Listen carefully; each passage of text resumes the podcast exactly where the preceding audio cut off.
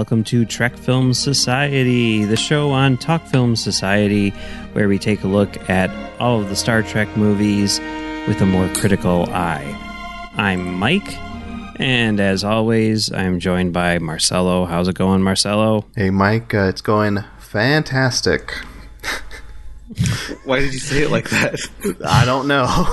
because is it going fantastic? I don't know. And I'm also joined by Diego. How's it going, Diego? Well, I'll tell you guys what, this glass of vodka is fantastic. all right, all right. You're like Chekov, drinking the vodka. Duh. Yeah. All right. Um, today, we are going to be taking a look at the seventh Star Trek movie and the first Star Trek The Next Generation movie, Star Trek Generations. So, this movie was released in November of 1994. And yeah, it's the passing of the torch. Okay, okay. So, so the original series actors getting a bit older, getting a bit tired of making Star Trek, Next Generation killing it on the airwaves. The decision was made to end Next Generation. It didn't get canceled, it ended and transition that crew into the feature films. Uh, in, in, order to make way for a new television series, which we'll be talking about later on, and uh, yeah, make a next generation movie. But they wanted it to be big. They wanted it to be special. They wanted it to have certain elements, and uh, most notably that the uh, Captain Kirk would pass the baton to Captain Picard. And you know they, they, they had all these ideas in place, and they didn't know how to execute them. So they did what you would do for a piece of art under normal circumstances. You hire um, two competing writers to write their own scripts, and then you read both of them and pick the one you like best. What? so they hired Maurice Hurley, who was the showrunner of Next Generation in seasons one and two, the seasons which everyone doesn't like.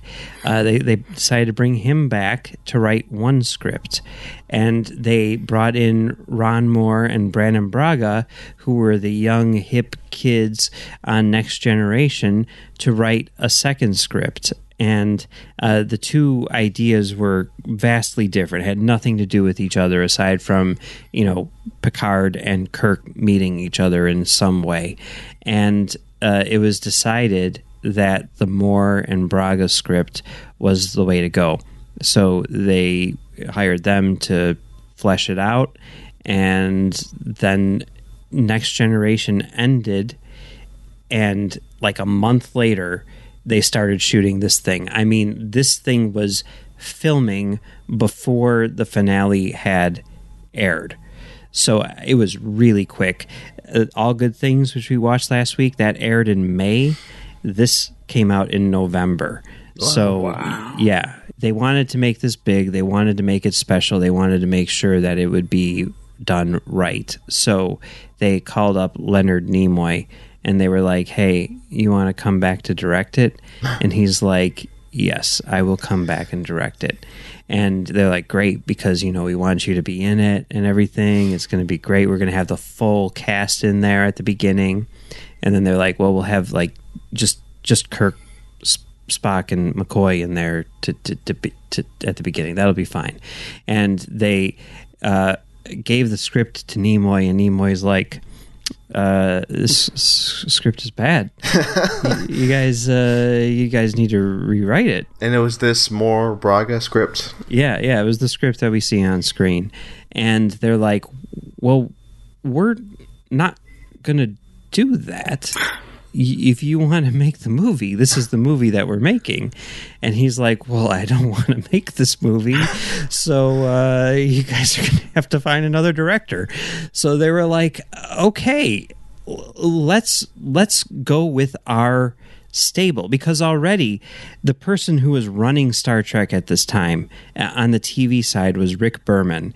He started off as an executive at Paramount, and he was like the guy. He was like the studio guy who they brought in to like watch over uh, Gene Roddenberry's shoulder and make sure that he wasn't, you know, getting too crazy. And basically, Gene Roddenberry was like, "I like you. You're cool." Why don't you leave the studio and come work for me instead? And he's like that sounds like a good idea. So he literally like traded sides you know?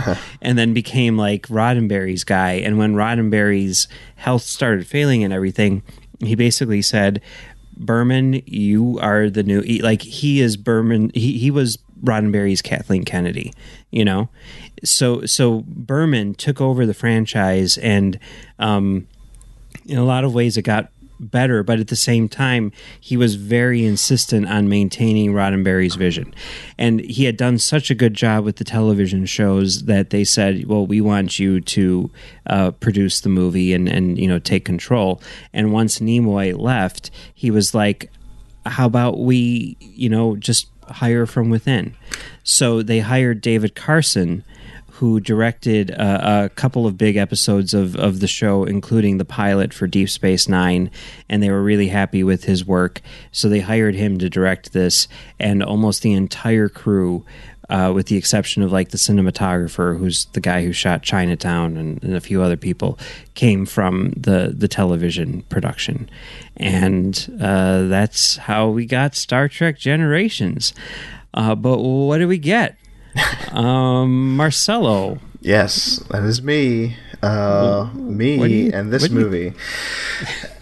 um, I watched this for the first time a few years ago. Told the story before on the show. Yeah, you know, bought some bought a big box set with all the movies from, you know, uh, uh, original series, you know, films through Next Generation films. Watched it for the first time a few years ago and was like, "This is not good. this is maybe a bad movie." But then, hey, I watched it um, a few days ago this week on May the fourth, um, and I ended up liking it more. And good. let me explain myself. And I, I, can see Diego making a you face. You don't have to explain I'm not, yourself. I'm not doing anything. I'm, just, we're, I'm getting ready. We're on, we're on, Zoom right now, and this is mm-hmm. this is a video call. I'm just I'm just getting ready.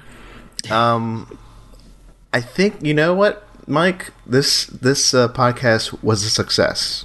You know, because me watching last week's uh, Next Generation episode, the the finale, All Good Things, it gives me enough context to who Picard is. Because I, th- I think that's what was missing when I watched these movies. Is I have. I don't. I oh, more back then than now. I just didn't think Picard was a good character because I just didn't get him.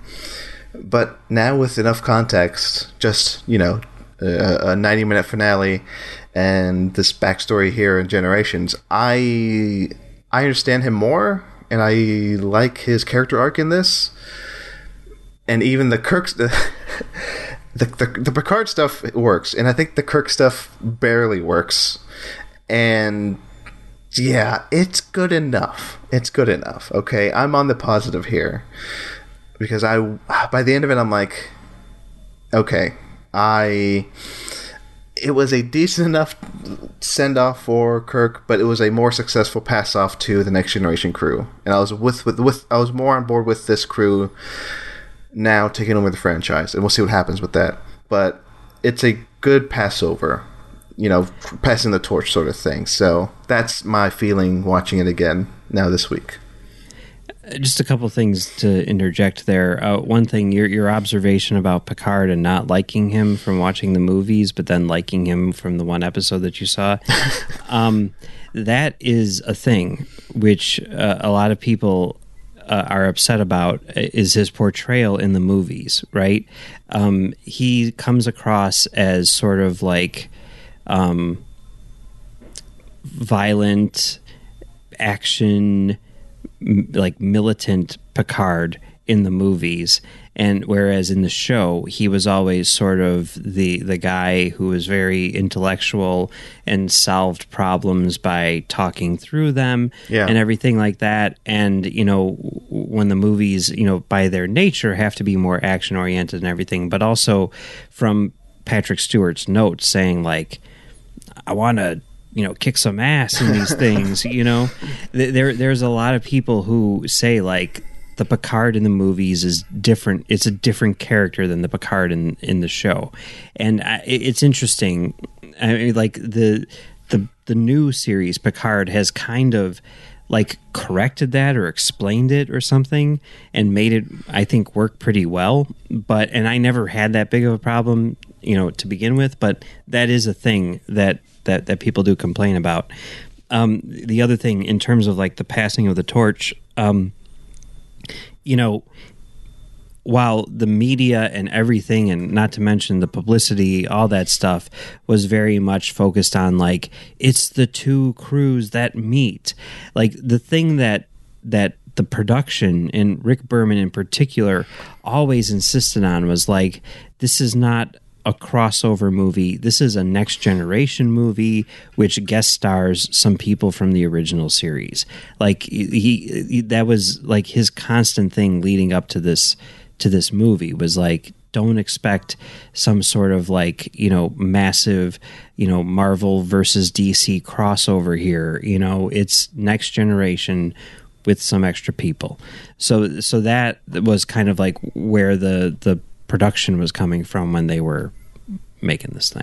Yeah, and I, I kept in mind um, last week's last episode's movie. You know, that being for me, you know, uh, the definitive end of the original series crew, and yeah, yeah, this felt just more like they're there, but you know, they're not, you know, pushed forward.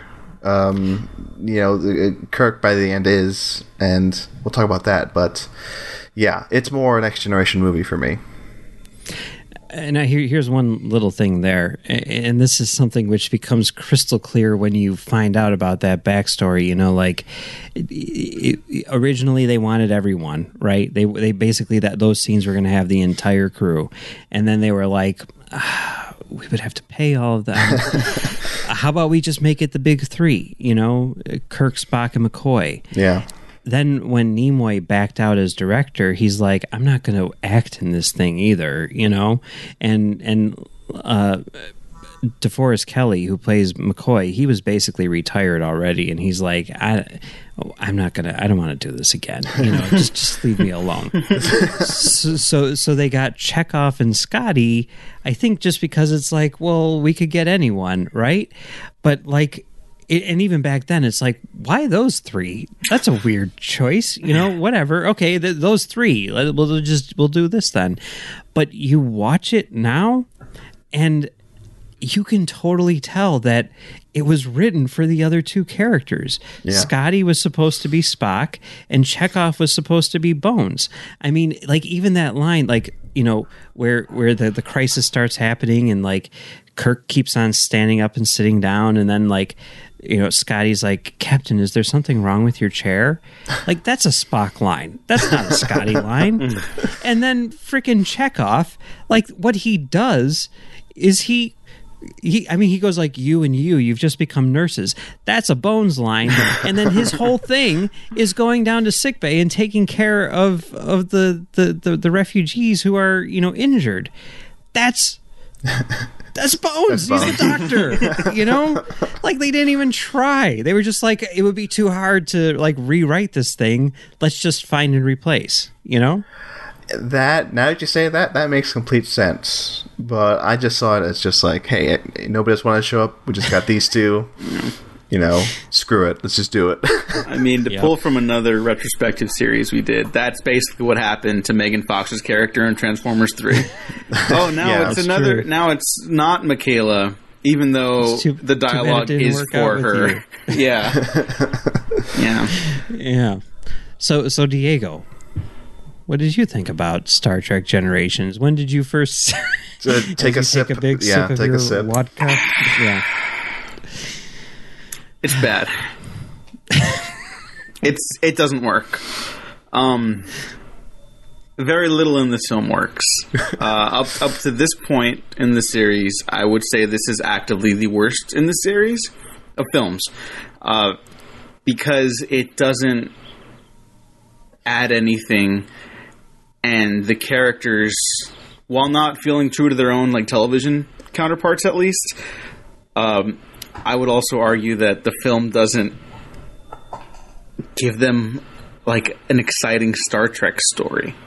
Like I, I think it just feels like we want to make this big. They forgot the special part though, and I, I think this is worse than Star Trek Five.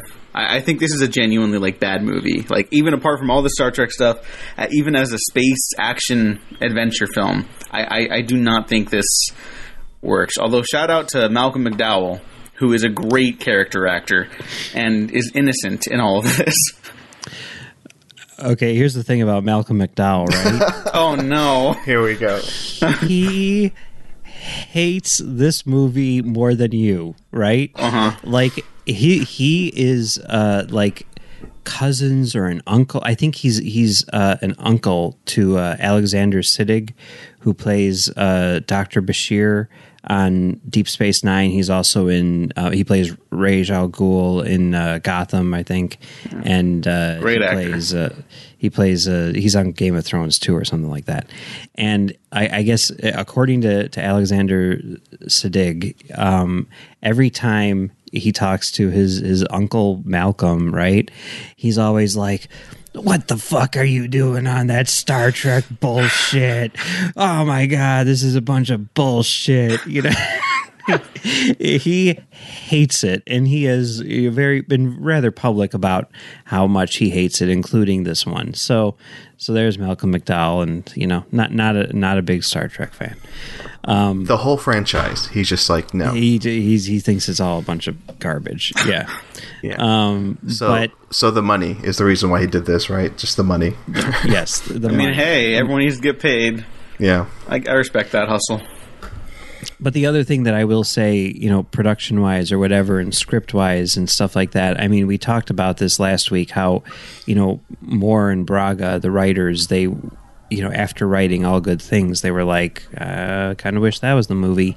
And they've talked about how, I mean, it, you listen to their commentary, and it's pretty good because they're like, this doesn't really work you know? Um, so it's it's kind of kind of interesting to hear that. But you know the thing that they have always said is like they went into it and they're like you know the studio everybody is you know saying like okay this is how it's going to go. Uh, kirk needs to be in it. He needs to die. The enterprise needs to blow up. We need a villain which is you know in the same vein as khan. Uh, so put all of those things together into a movie. And they're like any one of those things? Perfectly fine. But you want us to somehow construct a thing which has all of that in it? Like uh, we you know i mean it's like mad libs at that point you know or something like that right? So uh, you know they they were kind of they had their hands tied with this one.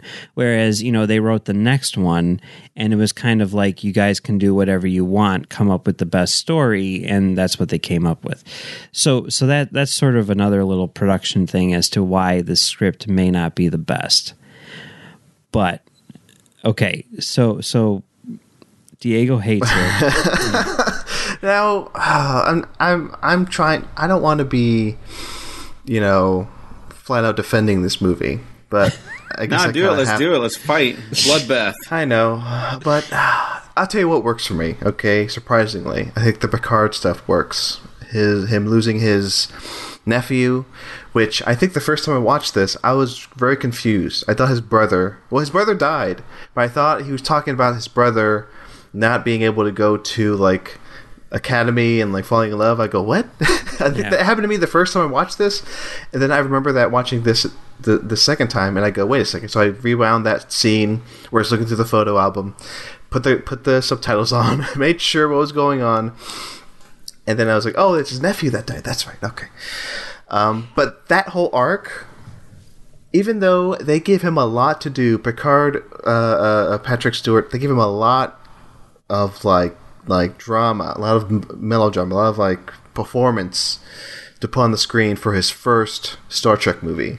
I think it may be too much because he's like he's the he's the he's the captain like on that uh, on that ship out in the on the ocean in the Oh, what, yeah. the was it the holodeck right Yes, the hol- holodeck. that's Yes. that's a fun sequence okay then you have him be like an asshole you know then you have him be just flat out crying.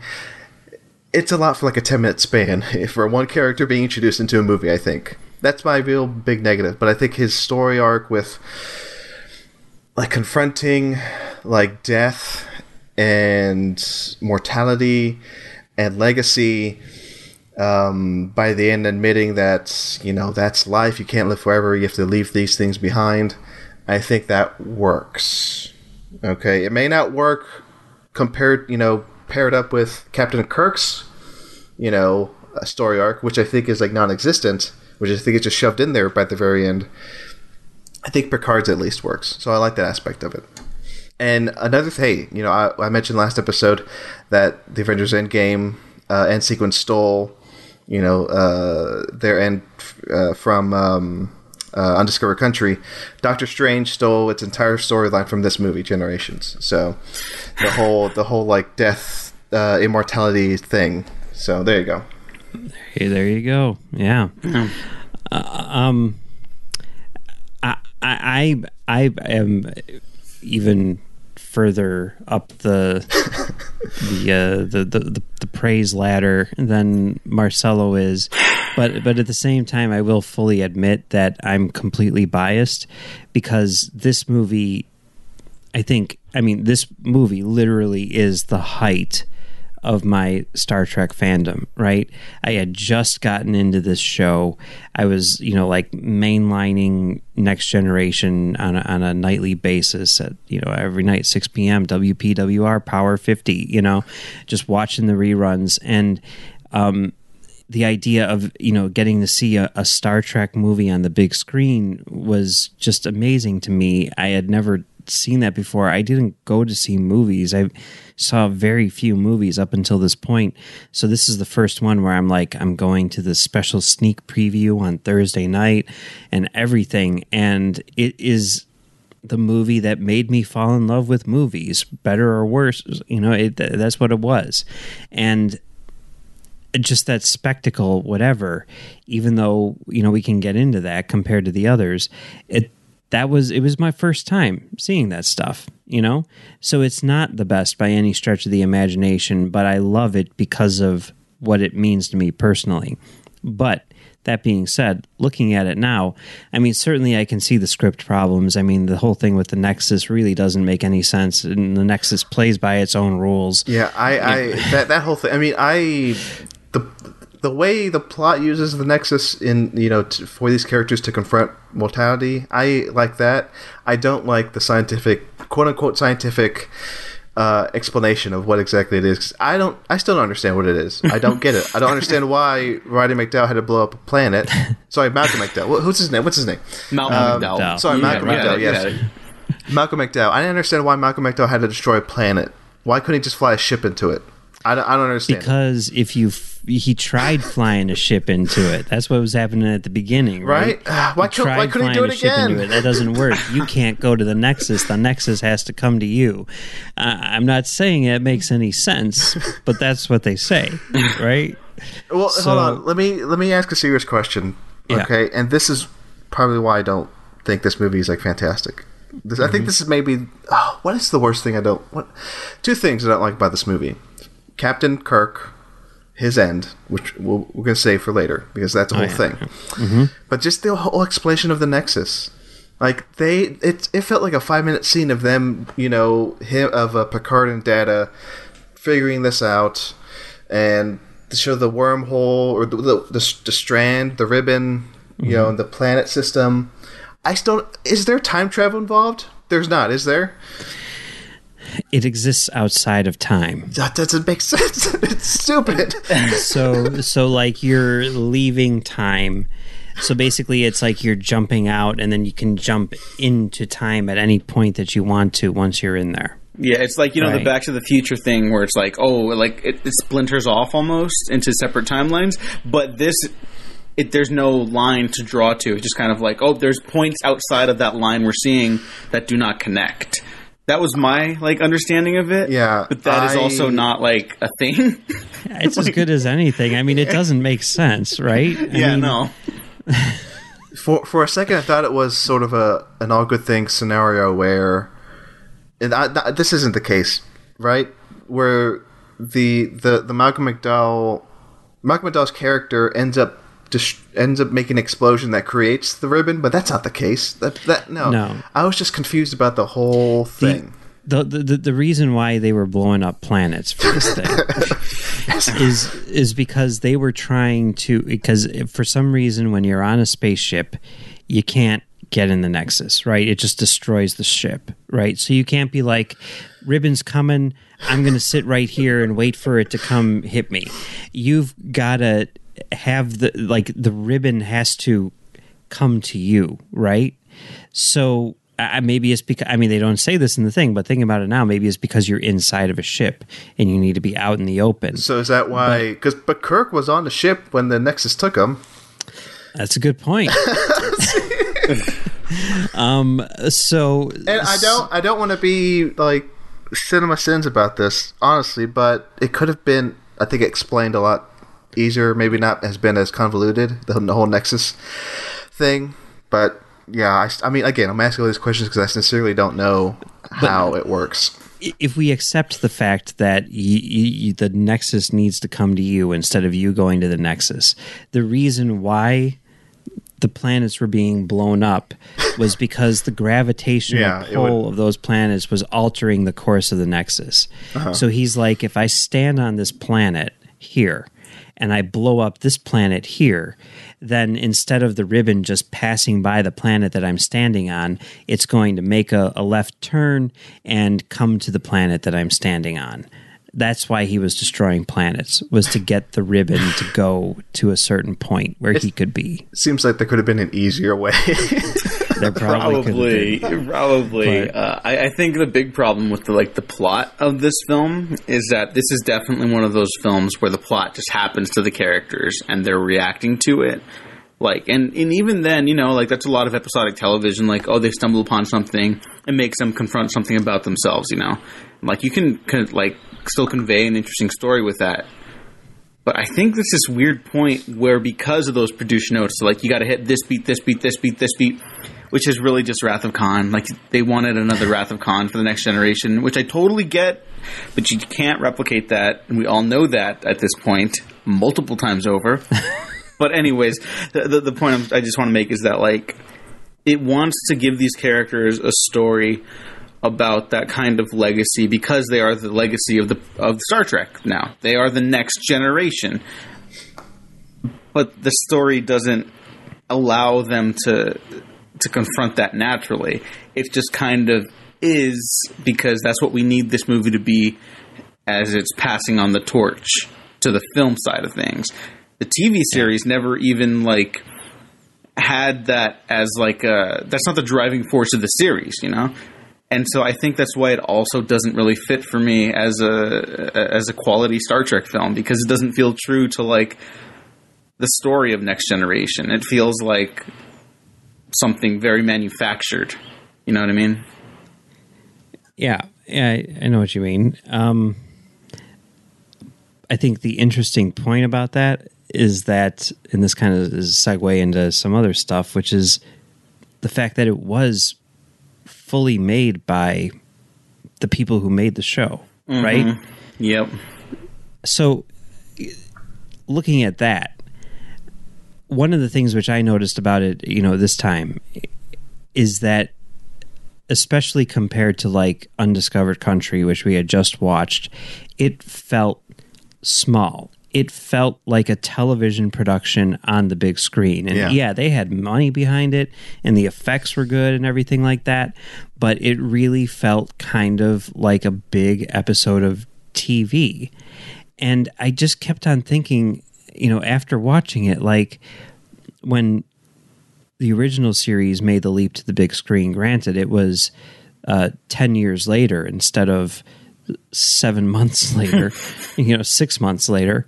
Um, but they like with motion picture, good or bad, they were like, we are going for it. We are going to make this epic. It is not going to be these cardboard sets that we had before. We're not going to have our weird primary color uniforms. We're going to have the big screen experience. It's going to be 2001, you know? And with this one, they were literally just like, let's get a new cinematographer. Uh, let's um, redesign the bridge slightly so that it works better for widescreen compositions. And then let's just do what we always do. You know, and and uh, it it feels small for for something which is supposed to be the grand, you know, Yeah. adventure on the big screen. I mean, what did you guys think about that? I had that exact exact same thought, um, and I, I realized that when whenever Picard confronts Malcolm McDowell on that rock planet, which I Mike is that rock is that location one that Star Trek has used before because it very much looks like a Star Trek location. Um, I mean, the, the the the really famous Star Trek location, which is used uh, all the time, is the Vasquez Rocks, uh, which is outside of L.A., which I've been to. We I almost got married there, and uh, Nice. until until we went on a day when it was 113 degrees, and realized that the closest restroom was 45 minutes away driving. Um, but it's still a great place to go to. Have you been there, Diego? I have not actually, so Oh, maybe I'll go. go. by myself right now in Do full it. body armor. hey, there's not any. I mean, there's literally no one around. Like when we were there, there were the people at the.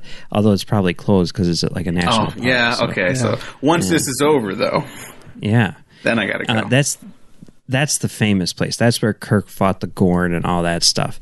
This was actually shot in um, Nevada at a place called the Valley of Fire, which I, I it's kind of disappointing. I was supposed to go there because every year they they have the Star Trek convention in Vegas, and uh, a friend of mine, fellow podcaster, lives in in Vegas, and she was going to take us to the Valley of Fire uh, to to see the location, and um, it was one of those things where it was like 125 degrees, and you know it's just like uh, let's just let's pass on this. But the interesting thing is, I mean, that's another national park, and like they had to like keep everything exactly how it was. They couldn't change anything, but um, they built all of those like bridges and everything. And uh, when they were done with it, they were like, "We're not. We're just going to throw this stuff away. Do you, do you want it?" And the park's like, "Well, we could use that." So there's a bridge which the park took. Like they didn't leave it there. They like took it and put it somewhere else so that it's like going over like a little like canyon thingy. But you can actually go to like the bridge that Kirk, you know, died Dies on. under. I mean, it's still there. It's like it's not like this is where Kirk died. It's just like this is a working bridge in this park. You know, if you were to go, well, you haven't been there, right, Mike? But No, I- unfortunately. I, would assume if anybody goes there, there's just gonna be people. Well, if parks, you know, open when they open, um, I'm I'm assuming people can go there and can see fellow nerds just like lying on the on the bridge. Uh, taking pictures of like Kirk's death, you know, like re- re- reenacting Kirk's death on the bridge. Um, it seems fun, but no. Okay, my point. Yeah, it felt very much like a classic original series like type of set and it all it like that middle of the movie being centered just on these two guys the bad guy and the good guy talking it talking it out it felt small but i that didn't bother me i can see how it bother other people expecting maybe a bigger adventure but for, for whatever reason, I'm like, uh, maybe it's because I'm watching these episodes of Star Trek along the way. I'm like, yes, this at the very least feels, at the very le- least feels like a mediocre Star Trek episode, but it, yeah, it, it doesn't take, it the smallness doesn't take away from how much I enjoyed it. So there you go. I think it works perfectly fine. I mean, I, I mean, yeah, it's got some clunkiness to it and everything, but I don't think it. I don't think it's a bad movie at all. You know, I, I, I, I like it quite a bit. And a lot of that is nostalgia. It's, I mean, uh, it's basically the same exact reason why I like Batman Forever. But um, well, Batman Forever is a much better movie, though. Come on, I don't know about that. it's a much. Come on, it's it's it's it's much more of a movie, and uh, I love it. I, I love Batman Forever as much as I love Star Trek Generations. But I think if I were to compare the two completely objectively, I would say that Generations is a better movie. I'm much more a fan about of Batman Forever. To- For Batman Forever is almost kind of like my generations to you, Mike. I didn't see it in the theater, uh, but it was the Batman movie I saw the most as a kid, for sure. And it was kind of like my idea of Batman more than the Burton ones for a long time. And now I understand. I, I've rewatched Returns, and it's like you know that's the, one of the best movies ever made. Whatever. And uh, Generations, I, I can appreciate your connection to it. You know, when you have a connection like that, that that's like wholesome and pure with a, a work of art or whatever, like that's you know, no one can take that from you. Now, Marcelo, I- you have no excuse. So, why don't you keep trying to explain yourself? Oh, I, I, a side note: my my movie that I that opened up my brain for cinema was start was Star Wars um, episode for A New Hope, the special edition, which I saw in '97.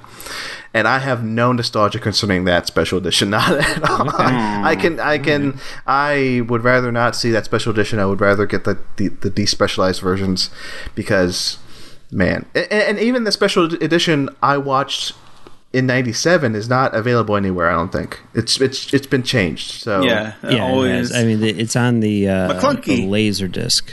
Yeah, Yeah. You can, you can see it on the laser disc, so it is. I have it. It, it I, exist. uh, Mike, let me borrow your laser disc, disc and let me buy a laser disc player.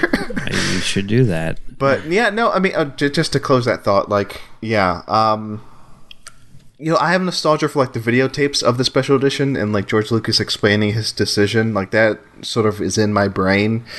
But I guess the fact, maybe if like again, if that version existed and if I saw that version, I would be like, oh, I saw this in '97 and it blew my mind as a however old I was kid, 11 years old.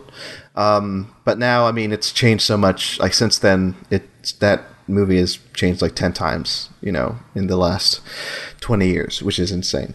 Uh, 20 years or uh, yeah, about 20 years. I don't know. Um, But anyway, Oh, yeah. that, that that that was my nostalgia uh, movie. Uh, that was my generations. That's cool. I respect That's cool. that. That's good.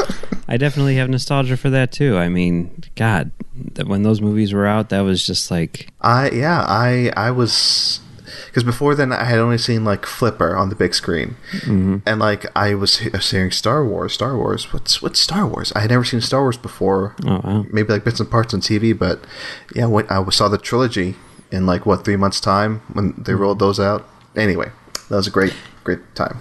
Uh, you know, we, we're, we're recording this a day later than we were originally going to because I had to actually go into work uh, this week. But, uh, you know, I went in and I go over to my desk and there's like a, a poster tube sitting on my chair. And I'm like, what's this? And I open it up and it's three original one sheets from the Star Wars special editions and Oh, absolutely that's- yeah. pristine. I was like, "Oh my god!" You know, and it was uh, the the the owners were cleaning out something, God knows what, you know, and they came across these and they were going to chuck them, and they were like, "Maybe Mike would want them."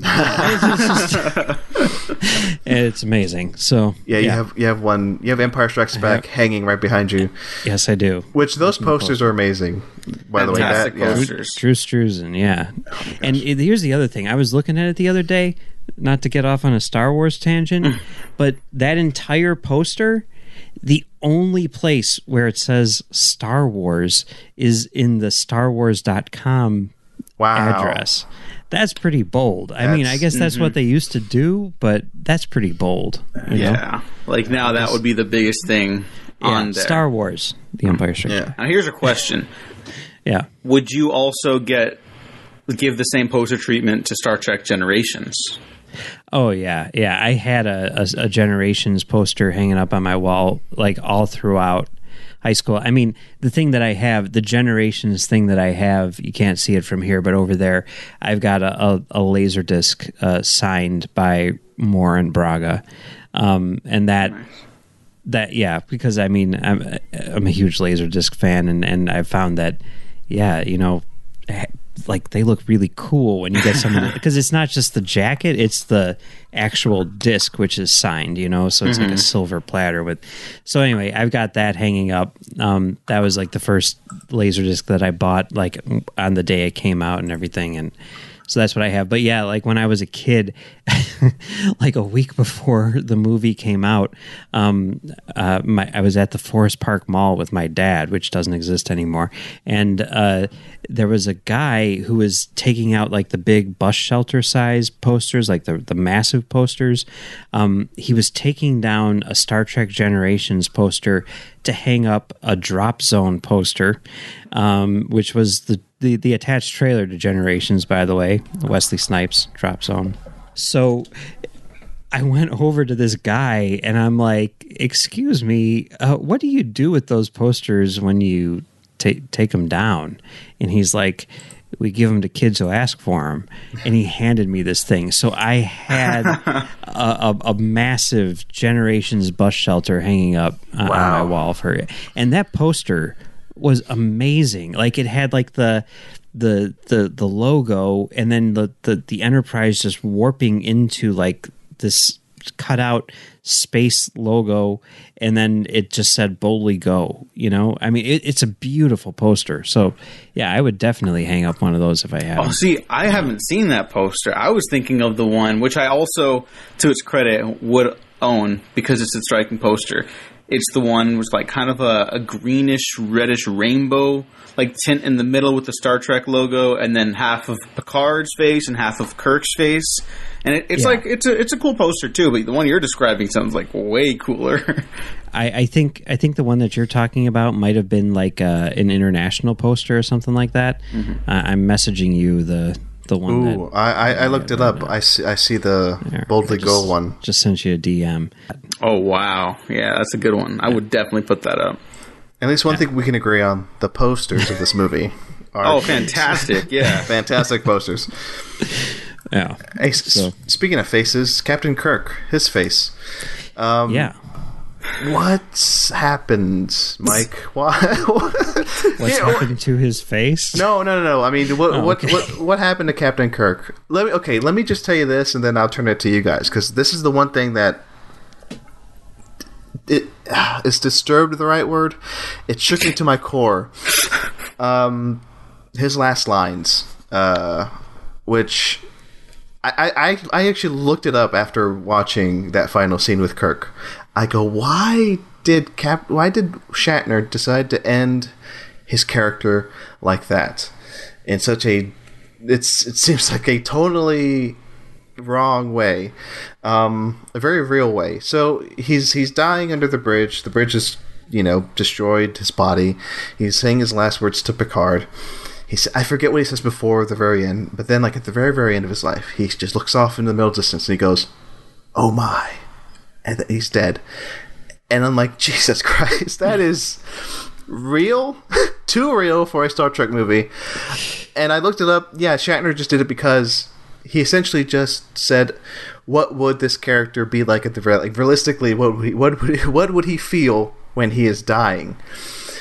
And no, it, it, it shook me to my core. Um, uh, and it it, it it it um it makes sense though because I I don't like his even though I, I, I enjoyed him uh, uh, uh, interacting with Picard, and it made sense for him to be there. Really, there there was no reason for him to die. I don't think in this in this scenario. So.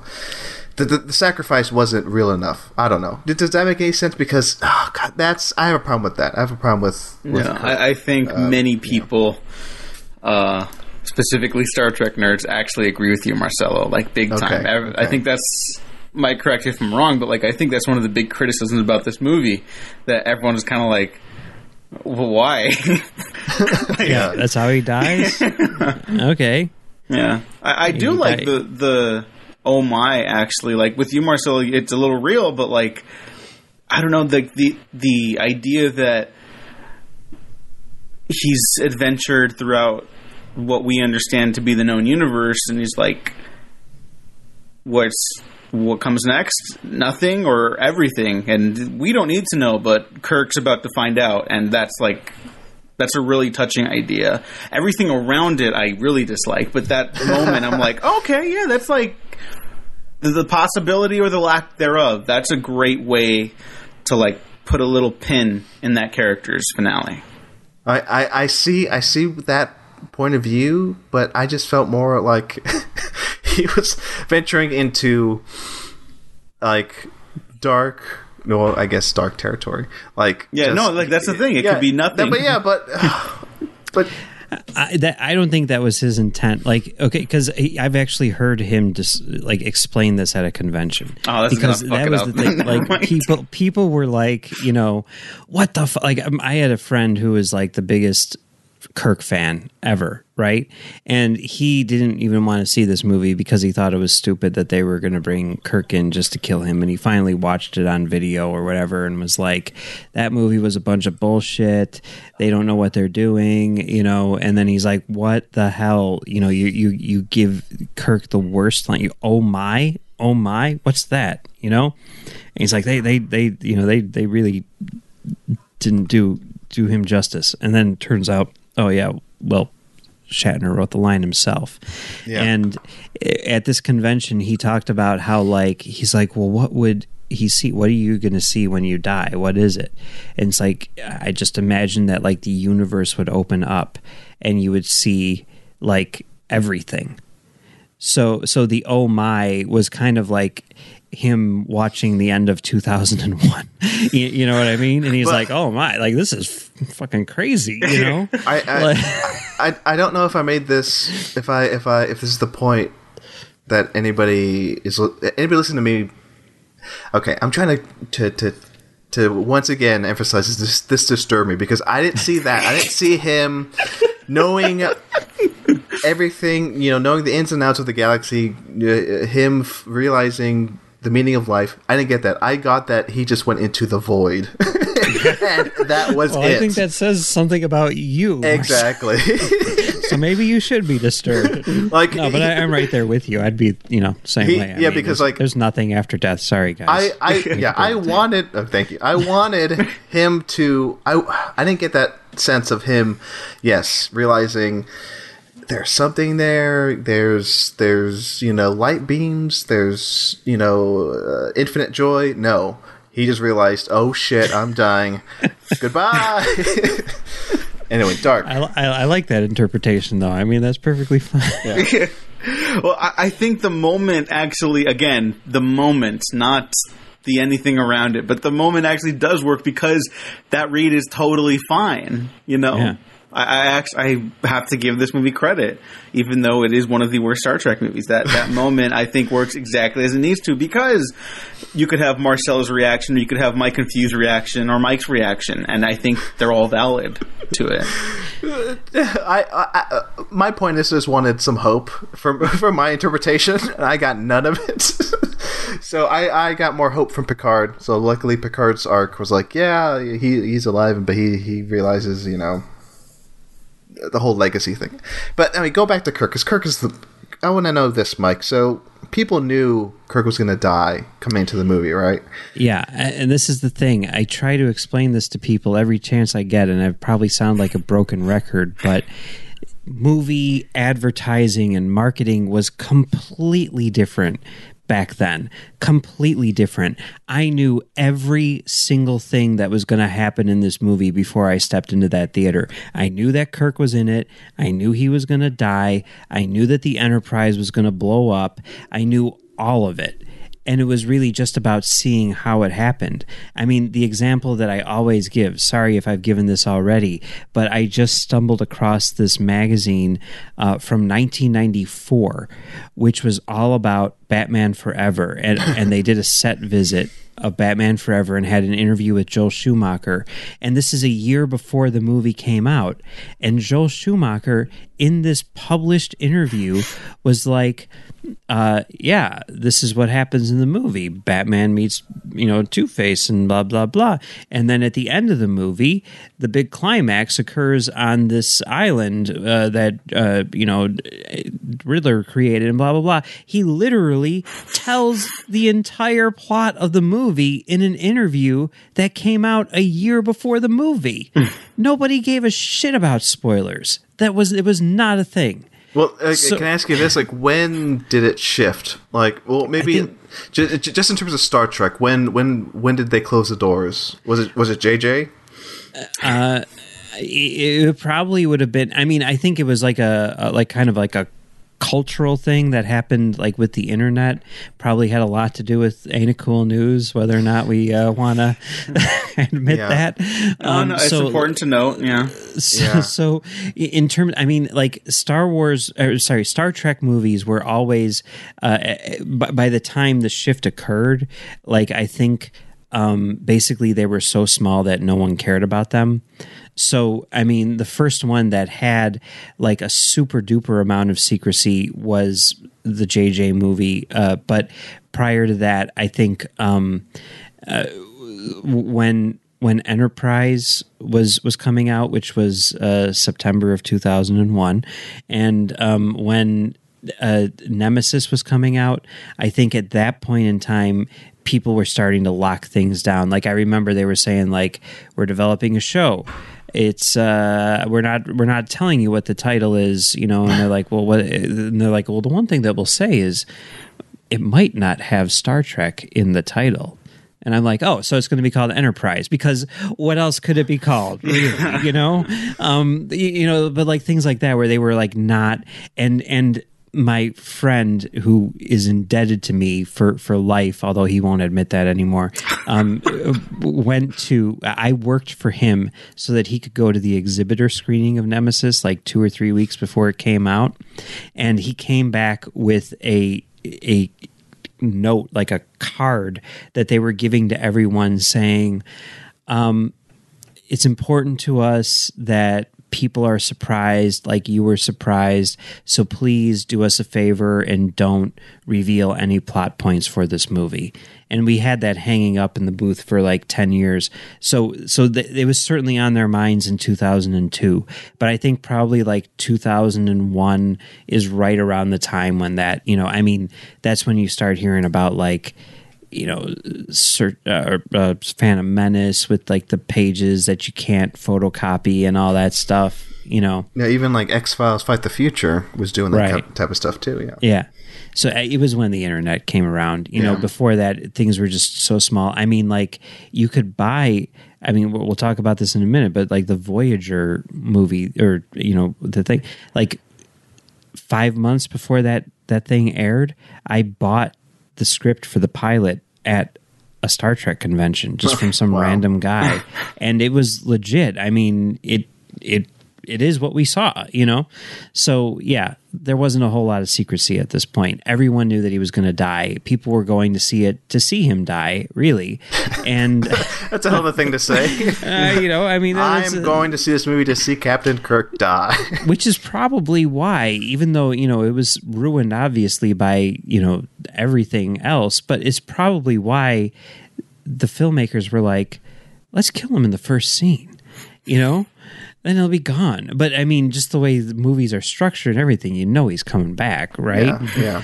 so but here's the thing when he did die uh, like they had trouble with that i mean what did you guys think of the way kirk went out like you know It was bad. It, It- it, just not- it doesn't work. It's it's not like you know. There's I, I actually I want to I want to rephrase my statement because I, I think it's important not to just do something that makes me personally happy. You know, and I'm okay with like like uh, uh, have we all seen Glass here?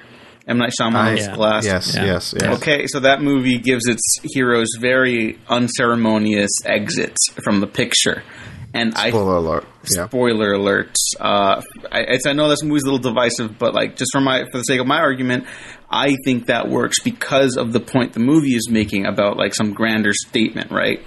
And here it's very unceremonious, and it's also like, okay, but why?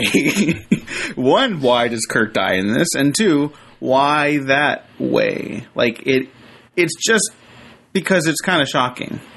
To me, that's what I walked away with. they they couldn't figure it out. That was a reshoot. Originally, he died by getting like shot in the back or something like that.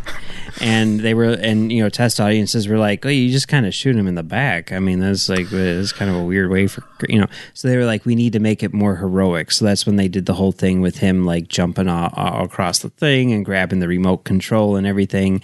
But it's still, it feels, it doesn't work. It's insane to me.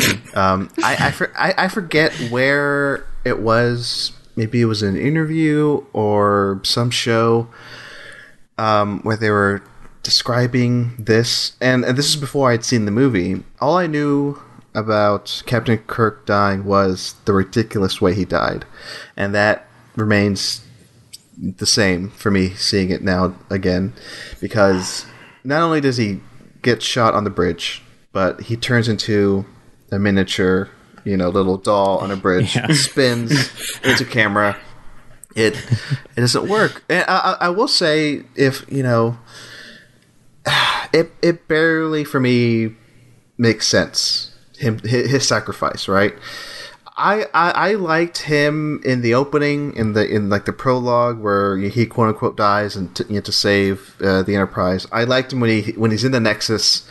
I liked him interacting with Picard. That's why I'm like not totally against him in this movie and his his plot. You know his his character arc. It's just that the ending just just it just doesn't work. It barely works. I don't know, but it's just so stupid. It's just I don't know. and you're not I- even like a hardcore Trekkie. You're just like, this is a wrong movie thing. I, I love him to death and to death. Um, but yeah, just the way he went out, the way he like like a, uh, it, it should have been just handled a lot better. I don't know how, but it's not. I guess my main point is it's not the way for Captain Kirk to go out. Yeah. Yeah, Yeah. yeah, it's certainly certainly a, a common a common opinion. Yeah. and and just for what it's worth, I mean, the Enterprise getting destroyed. the The reason for that was because the model and the sets that they had built were built for television, and they wanted an upgrade. You know, they were like, if this is going to be a franchise, we want it to look badass. and you know, say what you want about uh, the the Enterprise crashing or whatever. I think it's a pretty cool sequence. But you know, regardless of that, I mean, we'll see next week. I mean, keep keep in mind, you know, what you're seeing this week and and what we see next week, and I think it, it was worth it. I don't know. We shall see. I, I I enjoy the Enterprise crash, but I think the oomph of that uh, is not as big as it uh, maybe should have been because I already did see the Enterprise explode like what three movies ago. So Yep. Yep. yeah. So, all right. Any any uh, any final thoughts on Star Trek Generations? I think I've turned more negative on this movie now after this conversation. All right. We, we didn't even get we didn't even get into Data with his uh, yeah, you know that that that didn't bother me, Okay. even though it, it kind of felt like a sort of a gag that you could have easily cut out of the movie, but. It, it really does not make any sense within the movie. I mean, it doesn't work within the movie. Like, again, you could have taken it out; it would have been the same movie. So. I think that might have been another one of those mandated things. And it's something which they set up throughout the show. I mean, in a lot of ways, it makes sense because the entire series was sort of about him wanting to be human and everything and how he, he gets that. But, you know, I I mean, like, my friend is like, well, it's stupid because, you know, he comes to the realization or should come to the realization that he's better than humans. He's not, he's not human, he's better, whatever. And, and, and then, you know, it took away his uniqueness, you know, what made that character what it is. And as we'll see further down the road, they kind of just ignored it after this. how many episodes? I mean, sorry, how many seasons of the show have there been? Or were there seven? Seven, Seven. seasons. Okay. Yeah. This very much feels like a season one conversation with him figuring out what feelings are. Oh, it's yeah. like, yeah, mm-hmm. that's the only thing that really bothered me about that. Even though it felt like it was it had no consequence. But I'm like, yeah, shouldn't he have learned this right right out of the gate, like episode Yeah. one of, of the TV show? And I think that's another problem with the film. I, I mean, I've just been listing problems I have with it left and right, so I apologize. but like, because I do love the next gen cast too, and it's just a bummer that this is their introduction to the mass mainstream audiences for the most part, right? And we're dealing with stuff like like their stories that they're following in this film are generally like, ah, we're like.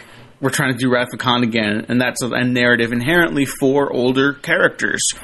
And then you have like like Marcel just brought up, like Data being like feelings, like what? what? Like no Feelings? Question mark. Yeah, uh, and then I think of something like like Joss Whedon's Serenity, which you know is is a, a sequel to a one season television series, and you know whatever. uh, Whedon's a controversial figure at this point, and I get that. So, um, but like for the film Serenity.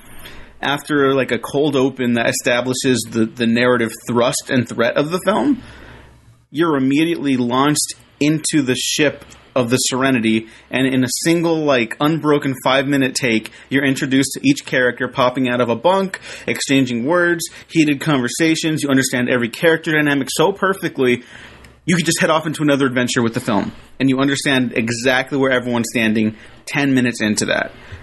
The end of this film, Marcelo, do you feel like you have a good grasp on the cast of the next gen crew?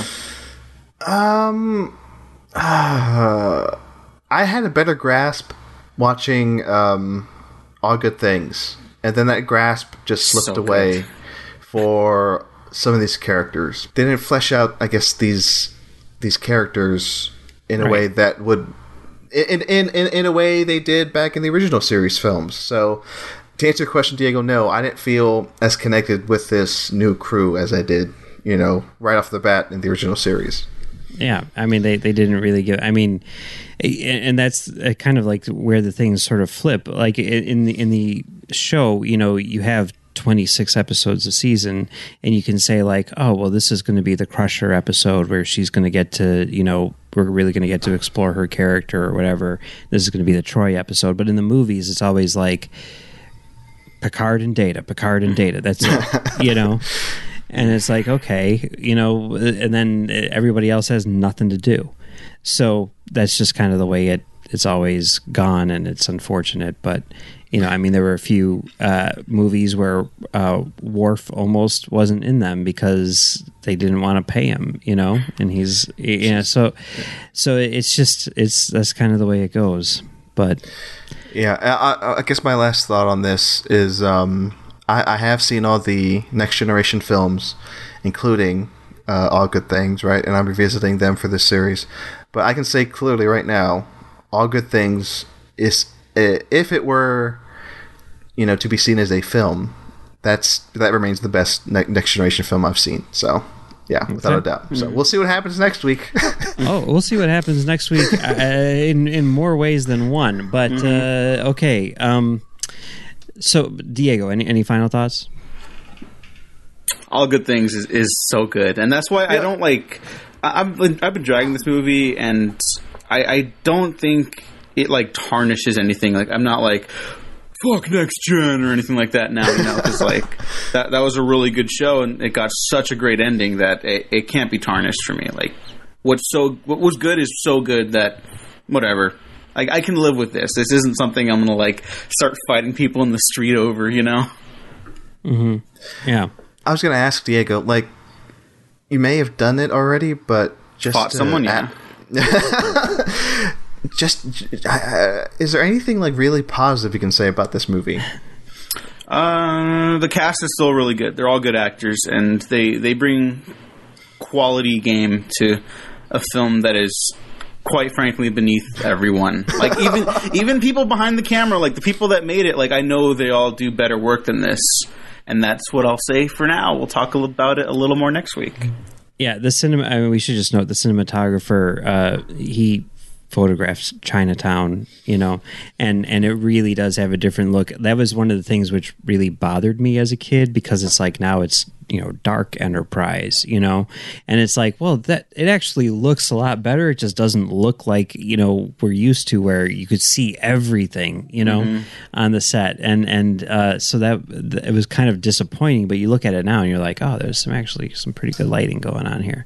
Yeah. um and the editor is the same guy who edited undiscovered country. They brought him over to do this one so yeah, Yeah, you could say uh, this is the uh, Power Rangers the movie of the Star Trek films. uh sure i don't yes. I don't. I've only seen one Power Rangers thing ever, so I don't know. well, I just uh, just the way Mike described how watching Next Generation, the TV show, and then jumping to the, the films is a very different experience. Yeah. I, I don't know. For me, it's like watching the Power Rangers TV show and then jumping into the Power Rangers movie. I'm like the sets are different. It's like it's like lighted differently. Anyway, that's where my mind went. I apologize. I'll save No, it for the. for it. I'll save it for the Power Rangers podcast. Eventually. do.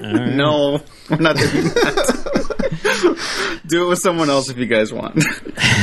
i've never seen power rangers sorry guys That's fine. um it's, it's, it's, it's the third series we're gonna do. It's the Power no, Rangers. So, um, all right, uh, let's let's move on to the. I mean, I guess I'll just say my, my final thoughts. I, I, I yeah. love this movie, but I can definitely see why people hate it. So there you go. Whatever. So let's move on to um, our, our episode for this week, which is the other big thing which happened like literally two months after this. It's like, you know, Next Generation ends. Six months later, there's a movie. Two months later, there's the replacement show.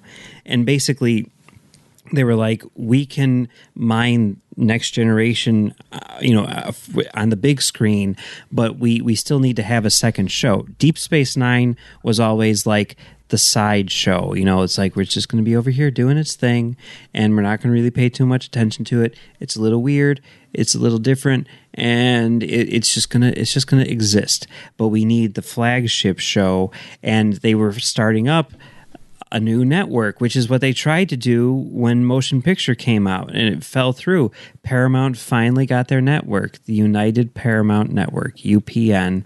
And this episode that we watched was the very first thing to ever air on UPN. They knew that Star Trek was going to be the thing which anchored this network, and they built a network around it, mainly of sitcoms. There was one in particular called Pigsty, which uh, was not very good, but Liz Vassey was on it, so I was totally into that.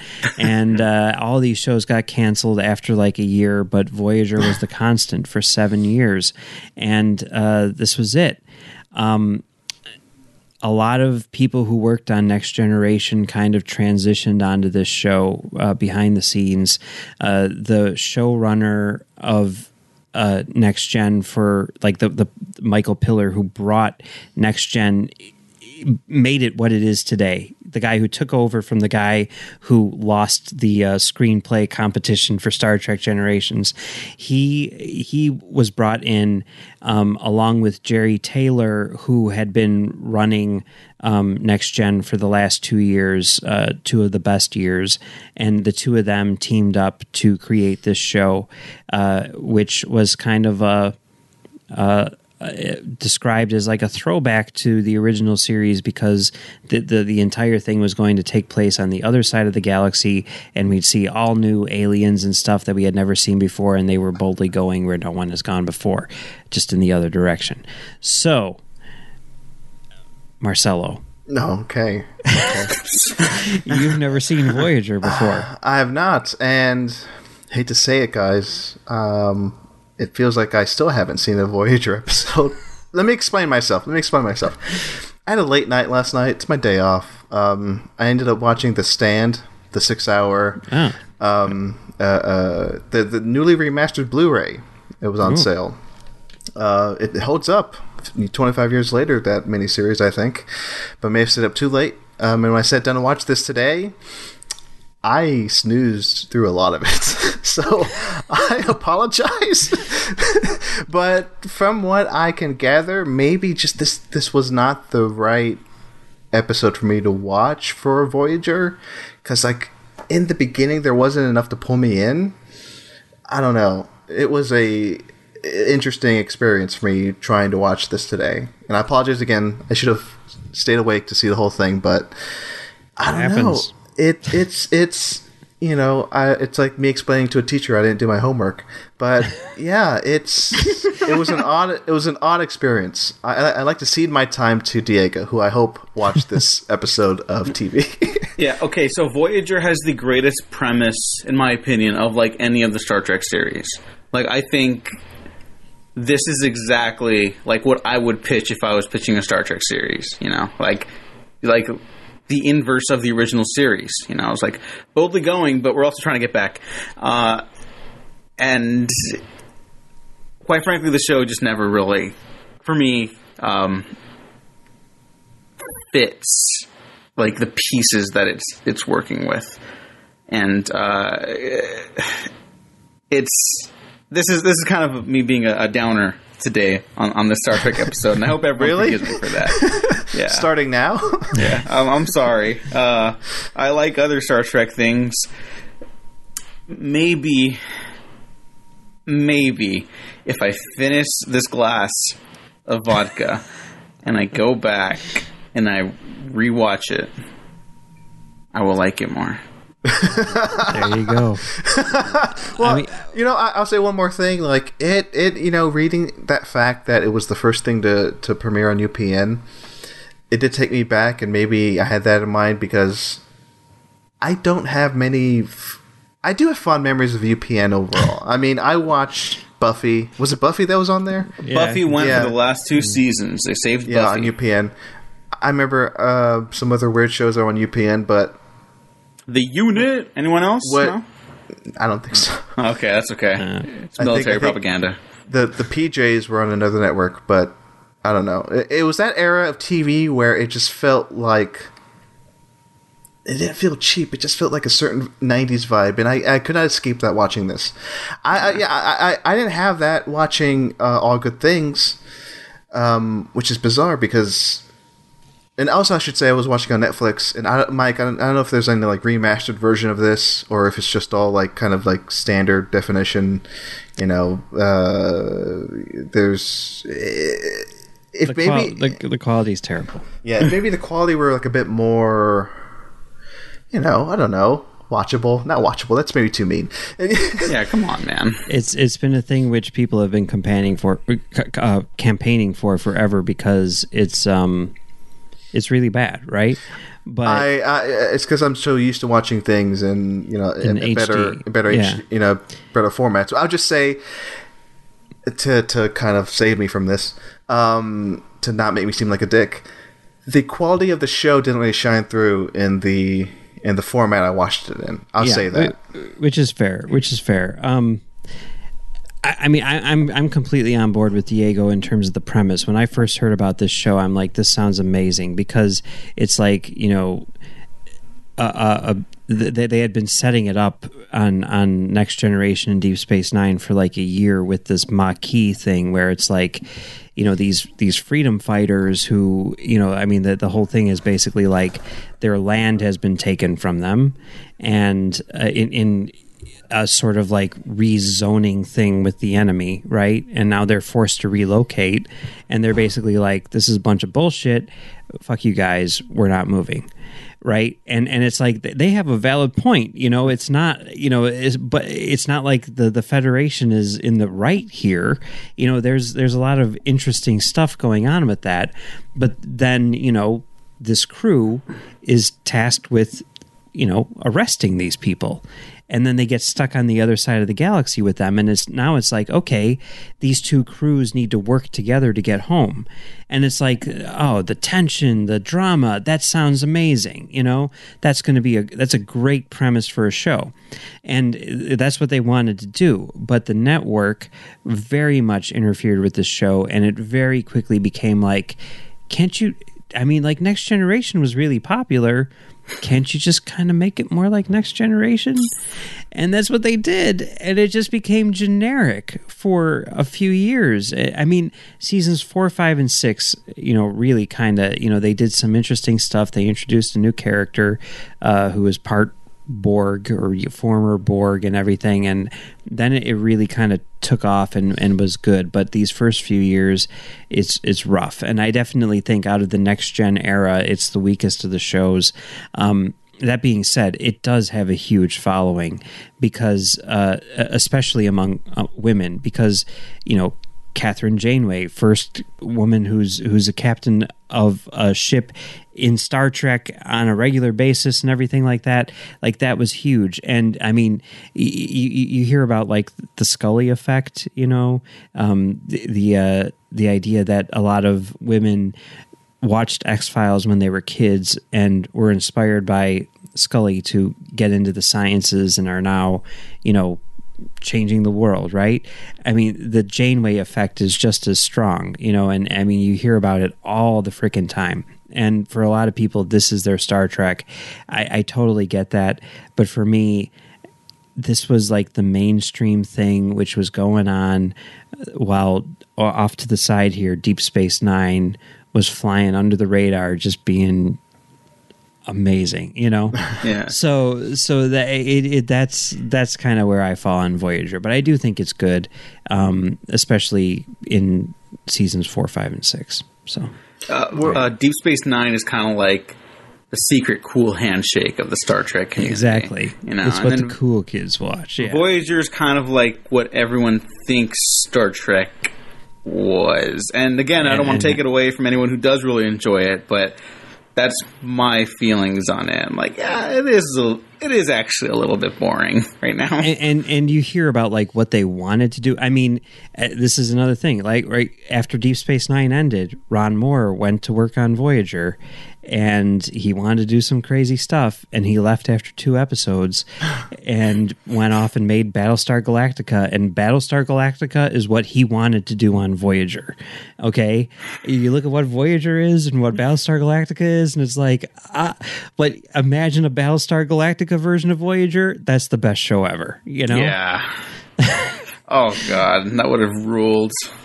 Uh, okay, I, I, I, I'm wondering this currently like were there any plans to take the voyager crew or deep space nine's crew and like put them in the movie universe or have them have their own spin-off movies? Uh, not not deep space nine. Um, voyager i think probably in early days they were like yeah. Um, but next gen was still going strong by the time they ended. And the real plan was that after um, Enterprise ended, then they would be the new movie crew.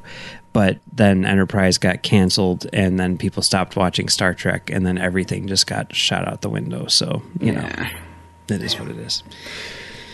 So, okay, next week we have Star Trek First Contact, but before you watch Star Trek First Contact, we are watching what would be the equivalent of Star Trek First Contact's Space Seed. The Best of Both Worlds, parts one and two. However, here's another thing. Uh-oh. Best of Both Worlds, part one and two. It was a season finale, cliffhanger, and a season premiere, right? So here's the thing, Marcelo. Okay. Okay. Okay. You're gonna have to do this, which is what okay. I, I, think. I think it was. It, it, I think I, I can't remember who. There was some television writer who said that this is what he did when he was showing the, the, the, episode to his kids. Okay. You have to watch Best of Both Worlds Part 1, and then you need to wait three hours.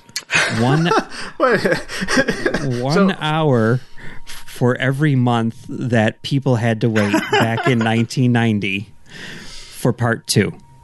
Okay. Jesus Christ. Okay. So. I- I'm just gonna watch a three hour movie in between. That's uh, fine. I mean, it doesn't have to be exactly three hours, but it has to be at least three hours. How okay? about like thirty minutes? Can I do no, that? I think that sounds really fun. Three hours. Okay? That sounds really fun. I'm gonna do that. All right, I think I'm gonna do it too. And then First Contact. You you need to watch these before First Contact. And here's a bonus, Marcelo. Since you were talking about liking Picard's, uh, you know, thing with his his brother dying and stuff yeah, like yeah. that. don't. Uh, I don't want anybody maybe jumping in getting that out of context. I don't like that his brother died. Okay. I like that character moment in that arc. Yes. okay. Yes. The the episode right after Best of Both Worlds Part Two is called Family, and it's really sort of like the epilogue to Best of Both Worlds. It's like the episode where they're like, "We're not gonna, we don't have any conflicts. It's just, we're just gonna sit around and talk about what happened." Okay. And that episode, Picard goes back to his vineyard to to, to, to see his brother and his nephew and uh, that, that that's where all that stuff came from. So if you want some more backstory there and, and the episode family it's badass. It's it's good. Ron moore wrote it and it's it's solid uh, really solid but it's all character stuff. There's no conflict whatsoever. Um, but if you want a little bonus after best of both worlds check that out too. I think I will. Okay. okay. Yeah. and then and then star trek first contact. Oh my god A movie I uh, this is a tease. A movie I watched for the first time years ago and did not like. So I'm eager to see it again. See what happens. It's interesting. It's very interesting. All right. Well, until then, uh, Diego, where can people find you on the internet? Finishing this glass of vodka. No, uh, at the Diego Crespo uh, on Twitter and Instagram, and check out the Waffle Press on YouTube, Spotify, SoundCloud, iTunes, and Patreon, where I'm taking Patreon recommendations for movies that people want us to talk about on the podcast, and starting to do more of those because we all have free time now. so. Cool. What about you, Marcelo? talkfilmsociety.com. Uh, read us, uh, listen to us, love us. Go to our Patreon, patreon.com slash talkfilmsociety for bonus episodes, bonus series. Um, I mean, as of now, we've added a new. Well, we have Bayhem.